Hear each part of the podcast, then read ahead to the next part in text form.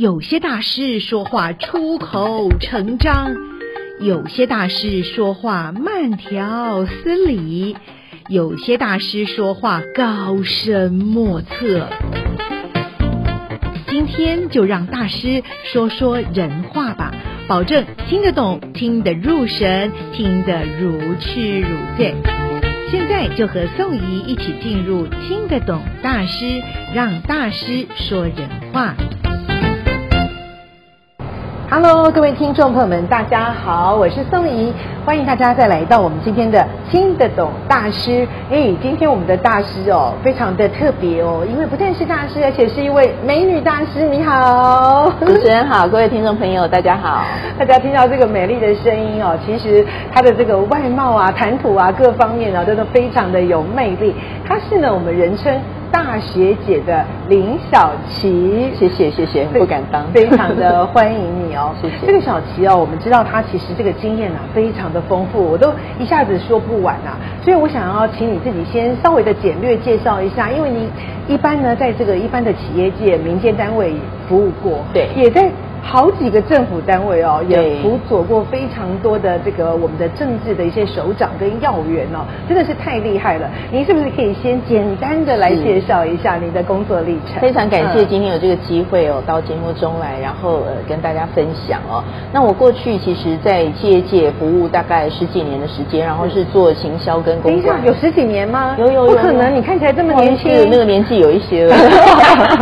看起来真的是非常年轻。然后到十几年。年的这个工作经验之后，有一有一次就是刚好呃有一个机缘，然后就转投关于这个政治公共事务相关的工作，那就加入了柯文哲的竞选团队，就是他第一次选台北市长的时候，然后后来第二次的时候呃有先呃到台北市政府服务，嗯，那在那边做这个副发言人的工作，那做了一阵子之后呢，又转投入继续帮柯文哲做第二次的连任竞选工作。哦，然后也是担任发言人。那再来的话呢，就是刚好呃竞选结束之后呢，我就到台中市政府卢秀燕市长这边哦、呃、担任、哦呃、观光旅游局的局长。嗯哼。然后呃之后呃局长大概做了两年多哈、哦嗯，然后就转转为市府的顾问，然后兼这个台中市影视发展基金会的执行长。嗯。所以在公部门算有一点点的经验。然后呃，在企业界大概有十几年的经验，这样，所以呃，主要就是比较特殊的，就是说，因为这样的经历对一般人来讲，好像嗯比较嗯特别啦，哦，因为非常的特别，有呃私部门的工作，哦、又有公部门的工作经验，所以因为这样的关系，所以我这几个月我就写了一本书，啊、叫做《洞见思路定义自己》，哦，改变人生视角的二十四个体悟。那希望把我过去这九年间在我政治领域方面的工作，然后分享给大家我的心路历程跟一些体会。嗯嗯，那就是因为说呃当初从企业界转投入政治领域的工作，就是大家蛮 surprise 的，对，因为很少人会这样。确实我刚才听也是这样子入神了，津津有味，怎么会有这样的一个转变？所以就就是这个这个事情我写在书里面，为什么有这样的动机，对，为什么，然后投入之后就是造成了什么样的一些改变，嗯，然后一路上大概呃就是遇到什么样的事件，然后我自己怎么样去做应对跟处理，嗯，然后自我的成长跟进步。所以它是比较，这本书是比较属于心理励志、呃、启发，然后比较正能量。我觉得很多元的面向哎，对。那当初会投入，就是从企业界转投入政治工作，其实蛮神奇的。嗯，就是因为一场演讲哦，就是我那时候本来在企业界工作，然后后来听了一场演讲，就是呃柯文哲跟呃林佳龙的一场对话啊。然后这个对话，当时的柯文哲跟林佳龙各是什么样的一个职位的时候？那时候二零一三年底，所以林佳龙还是立法委员的身份，然后要选台中市长嘛啊，然后对手就是。是，对，对手就是卢市啊，就是卢卢市长，然后呃，不是胡志强，胡志强市长，然后二零一八是卢市长，然后柯市长那时候要选嘛，然后他的对手就是连胜文，哦，哇，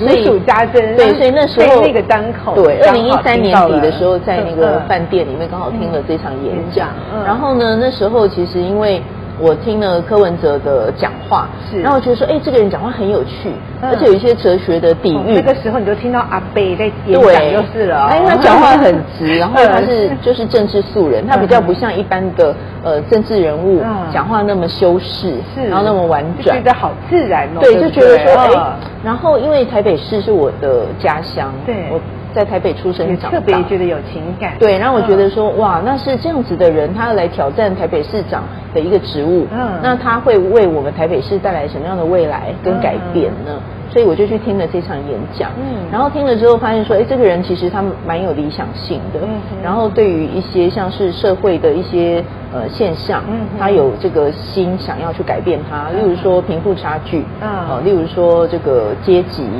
哦、呃，等等的社会问题，所以我觉得哎。很有理想性，所以当时你就听到他对社会上的这些观察了，然后我就觉得哎、哦，你也听进去了，有印象，现在都还印象那么深刻，因为那就是我的动机。哦、然后听了之后，就是后来到呃过了几个月，嗯、然后就发现说，哎，这个柯文哲真的要选台北市长，他不是说说而已。嗯结果他就呃有发布一个真人的青年海选计划哦，这真的对真人计划对。那虽然那时候我年纪已经有点大了，不太算青年了，不会来到现在都还很年轻的。但是他就他就写说，哎，这个欢迎对这个政治领域有理想、哦、有抱负、嗯、有热情的人来投入。哇！所以我那时候就递了履历，这样，那、哦、就。就刚好这么幸运就确评中，真的好巧妙的一个因缘际会哦，他就这样投入了。他、嗯啊、其实自己也觉得阴错阳差，是。那反正我觉得既来之则安之嘛，还、嗯、有这样的机会就试试看。因为那时候选上的时候已经差不多五月了嘛，嗯、那十一月就要投票，所以我觉得半年的时间能够去体验一下这样一个不同领域的政治工作的工作啊，我觉得也蛮珍贵的一个际遇了、嗯。所以我就决定去接受，然后去投入。对对，我先插播一下哦，因为听众朋友知道我们今天所访问的地方啊，地点也也非常的特别。刚才小琪有特别介绍到，他因为听了这个柯文哲的这场演讲之后呢，就开始觉得哎，对这样子的一个人要选市长有一点兴趣。后来也有机会能够进入这个团队。嗯、那今天我们访问的地方刚好就在我们台北街头，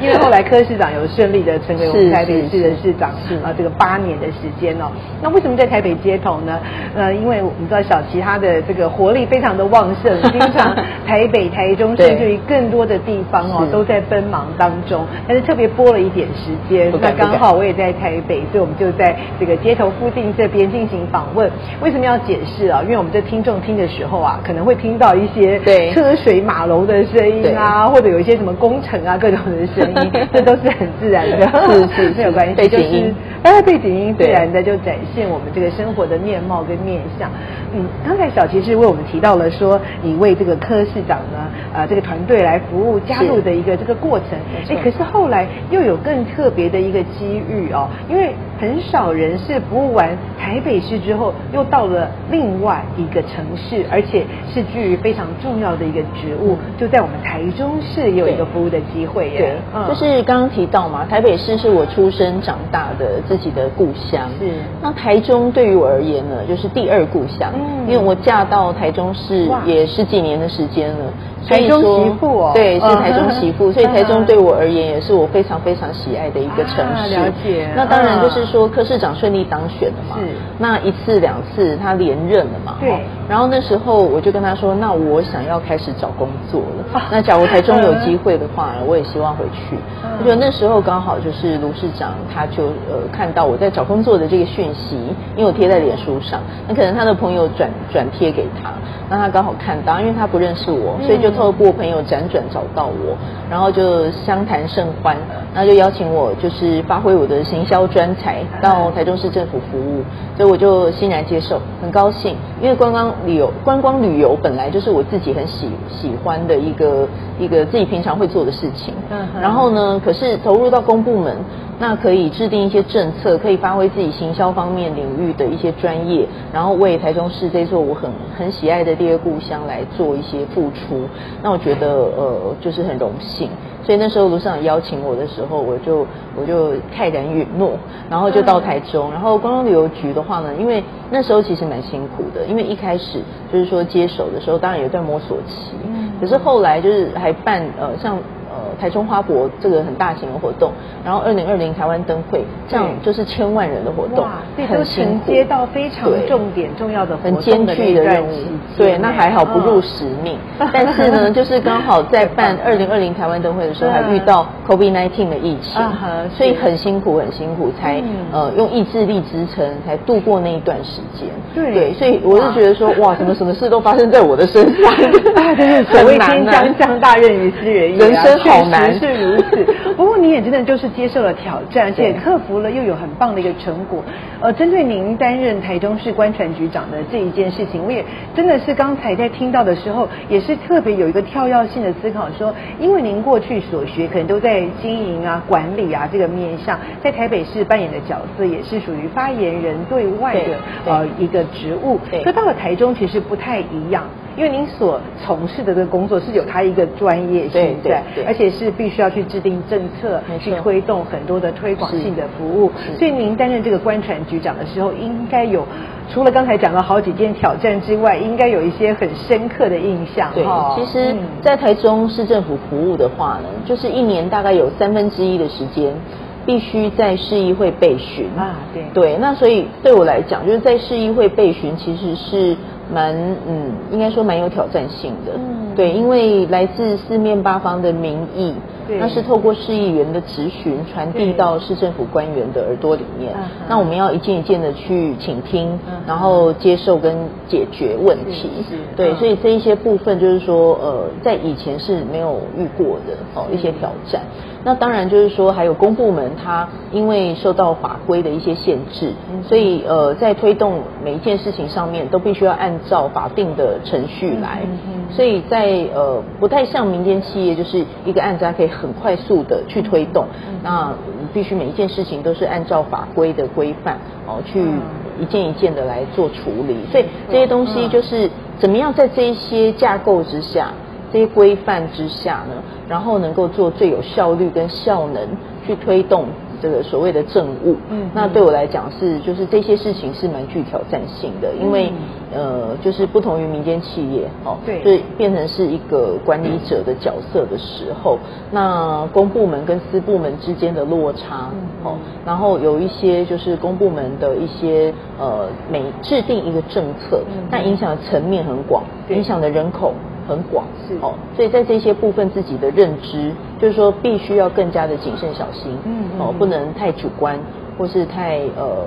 妄妄为哦，以免就是万一制定了错的政策的时候，然后去让一些无辜的人受到影响。哦，那台中其实这个面向就要更广泛而更谨慎，对，要谨慎。那其实台中因为幅员很广大，对，那台北十二个区，对，台中二十九个区，哇，所以两倍多，多了还不止。所以二十九个区哦，每一次就是以前的台中县市哦，现全部都在我们这个大台中地区了。台中县市合并之后，还有。有县市缝合的问题，对，对，因为原本县区他们会觉得说你不能冷落我，嗯，我也我也想要跟市区分配啊，政策的拟定啊，我也想要的推动啊，对，我也想要受到照顾，我也想要发展观光，对，我也想要赚观光财，那你不能冷落我，